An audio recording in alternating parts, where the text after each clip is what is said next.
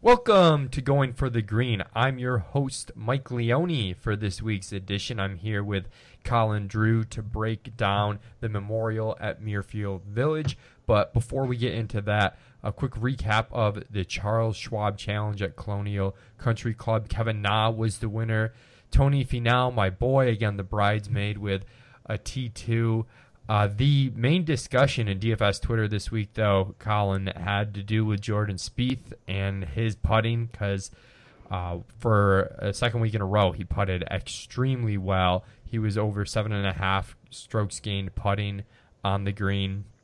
And over the course of a year, the best golfers are rarely, you know, they rarely average plus one stroke gain per round. So Eh, even if Spieth was the best putter in the world and we knew it, we'd still expect this recent stretch to not last. It'd be like half of what he's done recently. So he's just been running insanely hot and it seems like DFS Twitter doesn't do well when there's a guy that has some like outlier events a few times in a row where they really want to believe that uh, there's more to it than just variance. And then you get the other side. Uh, we're more on the data, you know, pure data side of things, and uh, it tends to cause some conflict. yeah, it got pretty heated. I, I feel like Spieth, it's uh, not just people generally are a little down on Spieth because he's a little on the whinier side, and uh, then Jason Rosland, who does golf content at Awesemo, is like a Spieth truther, and he's always just so obnoxious on Twitter whenever Spieth is doing well that you have to you have to argue back the other way. Um, I would say I kind of feel the same way as you. I don't think anybody out there is saying Spieth's a bad putter. Even if he does kind of return to his previous career best, though, it's still an unsustainable little run that he's on between the Byron Nelson PGA Championship and then the Colonial last week. So, as somebody who is fading Spieth, it didn't go very well. And I think the other part about it is that, like, the way that the event set up last week, almost all of the top end golfers beyond Finau flamed out. And so that made his performance, which didn't end up being that good by the end of the week, it made it feel like he won the event because for DFS, as, as one of the higher owned, higher priced golfers, you really did need him be, along with Finau to contend, especially if you're using the full salary cap, which most people did. Paul Casey had withdrew with the flu after opening strong in the first round, so that was obviously very tilting for any Daily Roto subscribers. Justin Rose almost finished outside of the top 60. And then you had a bunch of big miscuts with Jon Rahm, Rickie Fowler, Bryson DeChambeau, and Xander Schauffele. So uh, all of that just made like the Spieth tilt that much worse. Yeah, absolutely. Uh, let's move on from the Spieth tilt and get to the memorial at Muirfield Village. Par 72, just under 7,400 yards long. It's only 30th in difficulty, so plenty of birdies and DK scoring to be had here. It's a 120 man field due to the invitational, so a high percentage of the field is going to make the cut. Keep that in mind. It's 21st in tour on tour in par adjusted distance, 24th narrowest fairways. A lot of the tee shots re- restrict your ability to overpower the course. So you need some precision, you need some accuracy here, and that kind of meshes with when you look at the data golf and their course fit and their graphic that they have on their course history page talking about what drives the variation in scoring and you see that nearly 40% of strokes gained via approach uh, happen here and it's on tour the average is like 35% so the variation in shots gained approach is something that's been pretty impactful here in the past, Colin. And the course history here also seems like it matters a little bit more. Uh, we have it as one of the five strongest signals of any course on tour as far as predictive power. So, uh, definitely an interesting week to look a little bit closer at both course history and course fit. Yeah, and I think it, it, makes sense too with Jack Nicklaus being the uh, tournament host and ha- having this be his event and just the way that he kind of thinks about setting up golf courses and um, it, it, shows up. So it shows up in the data as far as the course fit. It shows up in the history as well. So I think uh, some of that can eliminate. It, it's not just narrative. I think um, this week I think there is a little bit more to both course fit, course history. Uh, some of the guys that have extremely good course history. So Data Golf released a new tool, uh, Data Golf Course History tool. You can access that on their website, and they kind of talk about the individual bumps that they would make to players, uh, giving more of a benefit to guys who have done really well at the course over a long period of time versus guys who might have just popped up uh, once or twice. And some of those names that uh, check the course history box is definitely Matt Kuchar with the strongest course history relative to his baselines of any player. Uh, they would boost him uh, almost a quarter stroke per round, so a stroke over a full stroke over the course of an entire event above his baselines, just based on how he's done here previously. So that's definitely a big one. Uh, probably the name that would come up the most, though, relative to the guys you rarely think about uh, any other week for DFS would be David Lingmerth, who has the second best course history relative to his baseline at the time that he played those events. Yeah, and Tiger has five wins here, which is pretty wild to win a, a tournament five times. Uh, you've also got Tony Finau, Ben An a couple of good ball strikers who don't putt as well, uh, making the list here. Kyle Stanley uh, are another name on the list of guys that they would bump in terms of their skill per round. Uh, mm-hmm. Let's move on to the DraftKings breakdown, Colin. And up top, we've got two golfers above 11,000.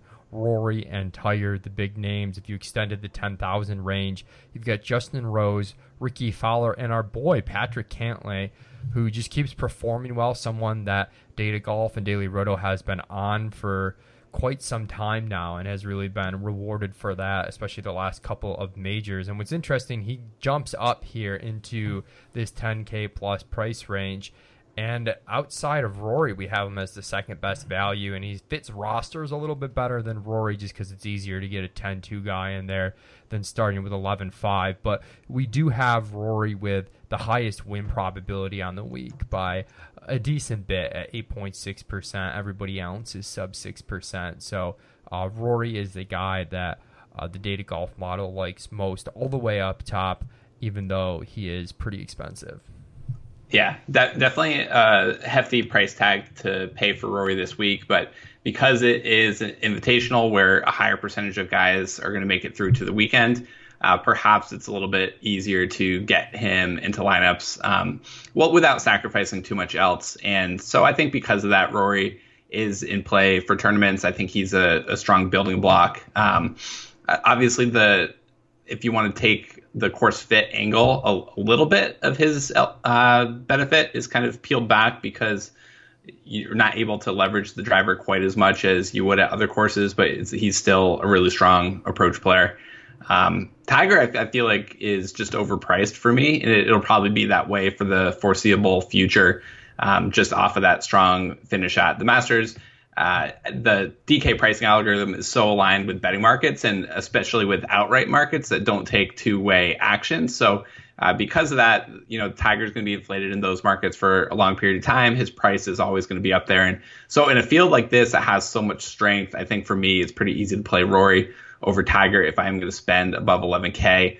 Um, and I'm probably still only going to play Rory in you know 20% or so of my lineups at uh, the 11.5K price, just because it, it is a pretty loaded field this week. It's it's the last event that people like, are really going to use to tune up for the U.S. Open. I know we have the RBC Canadian next week, but uh, you can tell by the names in this field that a lot of people are using this one as their tune-up. Yeah, and our you know initial optimal lineups do have a lot of balance builds, so not as much, even as much as the model likes Rory in a vacuum.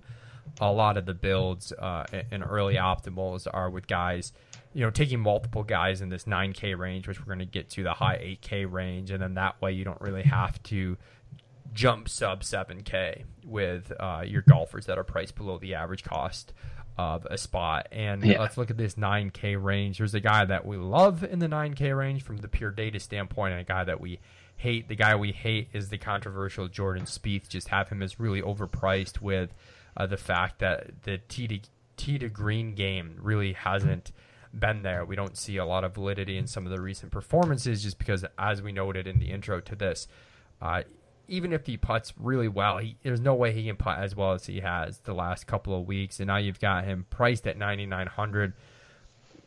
Not going to be chalk, but you're not going to get a, a, good ownership discount on him either with the strong recent performances. The guy that our model loves, and this is one that you might have to tweak a little bit from a pure data standpoint, is Justin Thomas, who returns from a wrist injury, wasn't able to play in the PGA Championship. Yeah. So uh, first on Spieth, I guess just to add a little bit more color um, to how like his season, he was obviously going through a, a lot of struggles earlier in the season. That stuff's going to be in the data golf model for a long period of time. You could decide if you wanted to, given his like five year track record, that you're willing to take more of a gamble on, you know, short term him finding something. But even if you're going to do that from the tee to green perspective, it's basically been break even. So I think if you were going to take Spieth and say, you know, he's going to be an elite putter the rest of the season. Maybe he's going to gain like 0.8 strokes per round or a stroke per round, and he'll be break even tee to green. I, I, think that starts to put him as like a fringe top 20 player in the world. I think it starts to put his projection like into the range of Bryson DeChambeau and Adam Scott and um, guys like that. So if you wanted to bump Spieth in the model, like I feel like you're just bumping him into chalk, but but that would be the type of player that maybe at the the kind of like highest upside um, I would kind of compare him to if you're going to take a gamble on the short term form. Um, and so I, I, guess that's probably how I'll handle Spieth, but I think the ownership will kind of end up knocking him out of play a little bit. It'll be curious to see where it lands. He did end up a lot higher owned than I had projected last week, as people were definitely willing to to kind of jump in on the the short term form there. Uh, Matt Kuchar, another guy that in our default model we're not including any course history in there. Uh, the data golf work did find that he has the best course history in the entire field. Um, I, I would consider that roughly equivalent to a two and a half DK point bump. So when I go through to run my numbers, um, I'll probably end up bumping him like two or 2.5 DK points. And that's definitely material. He gets into lineups as is um, at his current $9,400 price on DraftKings. Then you add a little bit of the bump for the the course history here and the, the course fit, knowing that he does his lack of length is not uh, penalizing him here. And I think Kuchar becomes even more ingrained in that conversation. How JT dealing with JT given you know he has such a gaudy projection. This is a price tag that normally you'd love to jump on. You know, one of those guys in the low nine Ks with Kuchar, Jason Day, Hideki, Xander, you know, even Brett, and then we, you know, we get the high eights guys, which we'll talk about in a second. That you can load up multiple guys from this range is JP, JT going to be a guy that you own a lot, or are you scared by the wrist injury? It's always tough for me when you get a situation where the price tag's so favorable for a guy like then then how do you balance it with some of those macro concerns? When a guy's like a little bit overpriced it's easy to kind of just wave him off and deal with it another week but you definitely have to confront the decision this week.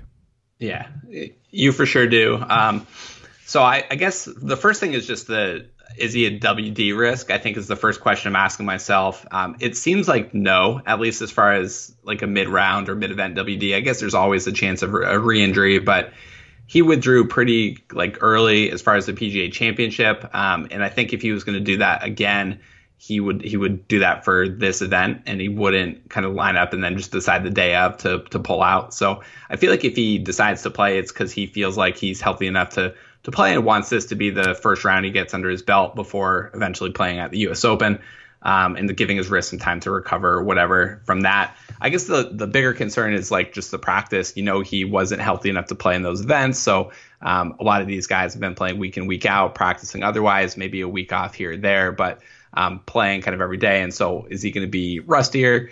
He was already kind of showing some of the effects um, in his underlying strokes gained approach numbers after the wrist injury at the Honda, and he was kind of playing through it. And so his finishes were solid, but definitely not spectacular. I'll plan on bumping JT down quite a bit before making my runs, maybe as much as um, like four or five DK points. I still think that's going to put him in play for tournaments. It's just going to um, put it like slightly over the market opposed to a guy that is just a lock play. Yeah, as I said, uh, with some of the balanced lineups, you can build a lot of options in the low nines, but it extends into the high 8K range where you've got Bryson DeChambeau, Gary Woodland, Adam Scott in particular. Uh, in the high eights, those guys that you reference bumping Jordan Spieth's overall projection to, and you get these guys at likely lower ownership, at least as a group, than Spieth, and you get them at thousand dollars cheaper, which is another reason why it's kind of tough to buy into that Spieth price tag, even if you are a believer. But uh, any favorites of the Bryson Woodland Scott trio there that's sitting atop the 8K range? Uh, it's it's all pretty close there. Um, I, I, would definitely be comfortable letting ownership play a, a, pretty big angle, and it seems like relative to uh, the projection and the ownership, perhaps you're going to end up getting the the best balance on Adam Scott. Um, and so I guess he's the if I was just only able to click in one of those three guys, then I think Scott would be the guy. I, I, like Woodland the best. I think when you talk about the course setup, as far as being a course where he can club down off the tee, and then being able to kind of dial in his approach game where he does rank inside the top 10 in this field.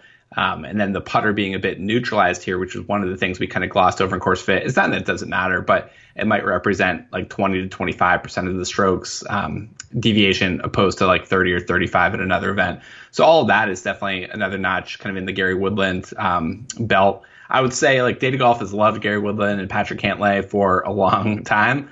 And it seems like the market's coming around on those two. There are certain other guys that Data Golf has loved for a long time that uh, you know people haven't either caught up to or or haven't played as well. But those are two guys that seems like are projecting to be really heavily owned this week. So um, as a one-off, maybe pivot from Woodland to Scott, but realistically, I'll end up having Woodland in a lot of builds. I also like Stenson a little bit um, in this event. I, I, do think that his underlying metrics, as far as strokes gained approach, have really turned around since the early start to the season. And over the past six or seven events, he's been uh, really dialed in. So I think that Stenson is another player that I would be pretty comfortable targeting in this range. I think his ownership will be kind of in the mid teens.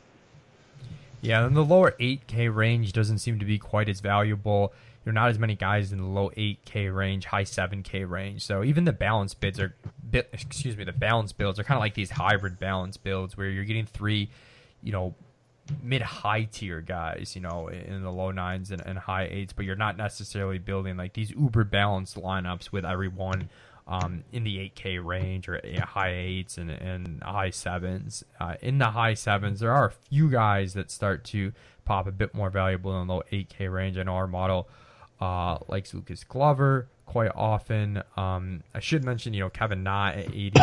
400 coming off the victory. Probably not going to be very owned, but it seems like that he got a hefty price bump.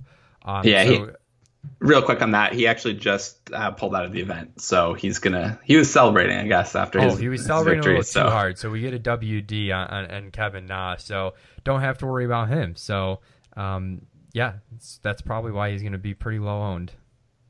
Yeah, and then the the kind of yeah like the mid to high tier, the seven K range, definitely is an attractive place because it fits all sorts of different roster constructions. You know, it can be the fourth or fifth guy onto your team, and as far as balance builds or balance contrarian builds, or it can, um, yeah, be if you're going a little bit more stars and scrubs, then it might have to be the the third guy that you put onto your team in some cases. And definitely a, a lot of people that check the the, the T green boxes that seem like they'll matter this week. Um, you know, Keegan Bradley is a guy who's done well here in the past um, and is the guy that projects as one of the better outright values. Uh, Lucas Glover, you're kind of paying a little bit more for a similar golfer. Perhaps that'll lead to a little bit lower ownership uh, for him. And then Ben An, I think um, I think he'll end up being pretty popular by the time lock rolls around. Right now, I have him just under 10%, but uh, feels like based on just his his reputation in the DFS space that maybe that could go up a tiny bit. But um, all of those guys are guys that I'm looking at early and just going to try to wait and see how the ownership shakes out to decide kind of where my final stance is on them. All right, as we move down the pricing spectrum, you know, given that it is the invitational setup, we do like the balance builds better, but you can take some chances in tournaments on some studs and duds builds because it's gonna be easier to get guys through the cut. Uh, who are some of the you know the cheaper guys that you see as viable? You know, kind of when you seesaw between a top heavy lineup build that starts with Rory, who's balancing out that roster for you that you're firing in tournaments? Yeah, I, I think the first place I try to cut things off is guys who have like 15% odds to T20 or greater. Some weeks when I'm running MME builds, I'll go up to 20% or something like that. Um, but I guess one of the one of the interesting things will be where David Lingmerth's ownership ends up being. Uh, I think he's a pretty easy fade if the ownership holds above 10%.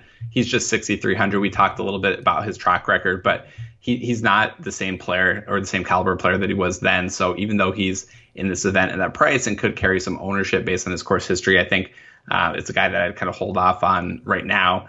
Um, I think that like 6,500 is kind of the threshold where you see like Joost Luiten from the Euro Tour or Sungjae Im at 6,700. Um, he's going to be a really interesting case. I'm, I'm very curious to see where his final ownership ends up just because uh, game's fallen off a tiny bit over the past few events, but he was playing so consistently earlier in the season, and we we have him with 17% T20 odds. A guy that if he has kind of rested up and is back in form a little bit, um, I think would check a lot of the boxes as far as being able to gain strokes in really any of the different facets. Um, accurate enough off the tee, good on approach, good around the green, all of that stuff I think sets him up to be a really good value. So um, want to dig into him a little bit more as far as like rest and all that, but he's one of the first guys that I'd be looking to pair up with like a Rory build or or even to finish off some of those balanced contrarian lineups. All right, one and done, Colin. You've been running the run and done, run and done teams for me, you, and Dink this year, and you did pretty well the last segment. So kudos to you for making good on my investment. Uh, looking at this segment, you know, what are the options that you're sort of toggling through? Yeah, I've definitely fallen off a little bit in the the second tier. So is that why we haven't been getting as consist as consistent of updates? Not as many updates. Yeah, it's probably somewhat to do with it. I think the the two things to consider. Um, one is obviously the like the ability of the golfer to win the event. Uh, the second one is the purse, though, and so the Memorial does have one of the biggest purses, and one of the biggest purses specifically to the first place prize at 1.6 million. Uh, compare that to a major, which is a, a, like just above two million in, in most cases, and then a regular event, which is 1.2. And uh, this is up there as far as one of the events where you'd want to consider rolling out one of the higher caliber golfers with a little bit more win equity, and and so I think um, from a strategy perspective, that's what I'm thinking about. It's pretty deep in the season, so a lot of people uh, aren't going to be able to choose from every golfer. I think that if you're playing catch up, a lot of the people ahead of you will have already captured like a win from Rory um, at the players and a win from Tiger at the Masters. And so targeting one of those two players could give you a bunch of leverage um, as far as trying to play catch up and uh, for like the full segment. And then if you're going to go with uh, a little bit more of like a, I guess like an optimal approach as far as trying to use guys on the courses that fit them best. That I think Matt Kuchar would be the best um, from from that frame of mind. So those are a couple of the names that I'm thinking about for one and done. Um, and then kind of beyond that would be just trying to think of like a contrarian guy who's uh, live to win, um, but might not carry very much ownership. And so, like, if you wanted to take a gamble and you're like really far behind, maybe like Justin Thomas or someone like that, if you want to get in early on him, uh, I think those were yeah those are kind of some of my initial one and done thoughts. is It's definitely interesting and it's very dynamic at this point in the season because it really just depends uh, where you're at as far as being live for the segments versus being live for the overall prize, and you should definitely alter your strategy to account for that. Yeah, and then looking at some of the high expected value bets for this week, taking advantage of the data golf betting tools. In terms of outrights, it's hard to find you know anyone with win like true data golf win odds of 2% or greater that are still an EV value bet after the rake. So you're looking at more of you know pretty big long shots with the exception of Justin Thomas, but at that point you have to be pretty confident in the projection and uh, with the health that he has. He's one of the few positive expected value bets with you know a decent chance at winning this. Data Golf has him at a 5.9% chance. The long shot that Data Golf likes the most, Collins Keegan Bradley, you know, pegging him with about a one and a half percent chance to win the tournament, whereas the FanDuel odds on him have it you know more as like a 1.2% chance on him you're getting him at plus 8500 yeah and I like that from a, a, value perspective. I think it makes sense. Your comment on JT's dead on. It, that's one of the things where if you're looking at a model to make bets, you gotta be able to layer your opinion on top of it. And so I think there's enough risk there that um, I'd be comfortable crossing JT off as far as the betting card. Uh, Charles Howell III was another one of the guys that is up there. Um, guy who doesn't win very many events, but he's definitely one of the better ball strikers in the field. He's at 110 to 1 odds. Data Golf makes him closer to 85 to 1. So uh, some decent value on CH3 uh, relative to that. Uh, the underlying yeah, the finish numbers too. He's also pretty positive expected value yeah. if you want to take a, a, little bit of a lower risk bet. Um, I, I, when we were betting a little bit more frequently, I know the T20s was where I really honed in on stuff. Yeah, definitely, and you could definitely put like a um, like a quarter of the unit size as far as the outright bet, and then and bet like a normal amount on the T20, where it's definitely there. I mean, he was live at the PGA Championship for a little bit, kind of ended up falling off. The the Sunday there was disastrous for a lot of people, uh, but I do think his form doesn't look very good at all, and so I'm going to be curious on CH3 from a DFS perspective because he had the uh, miscut at RBC Heritage and Wells Fargo, pulled out of the Byron Nelson, but um, Wilson actually had some some info that he wasn't really hurt there, and then uh, flirted with the leaderboard for a while at PGA Championships. So uh, CH3, I think, is a decent outright bet as well. All right, that's going to do it for us on this edition of Going for the Green. Make sure you check out all the great data golf tools on dailyroto.com slash premium. Thanks, Colin, and best of luck to everybody in all your games this week.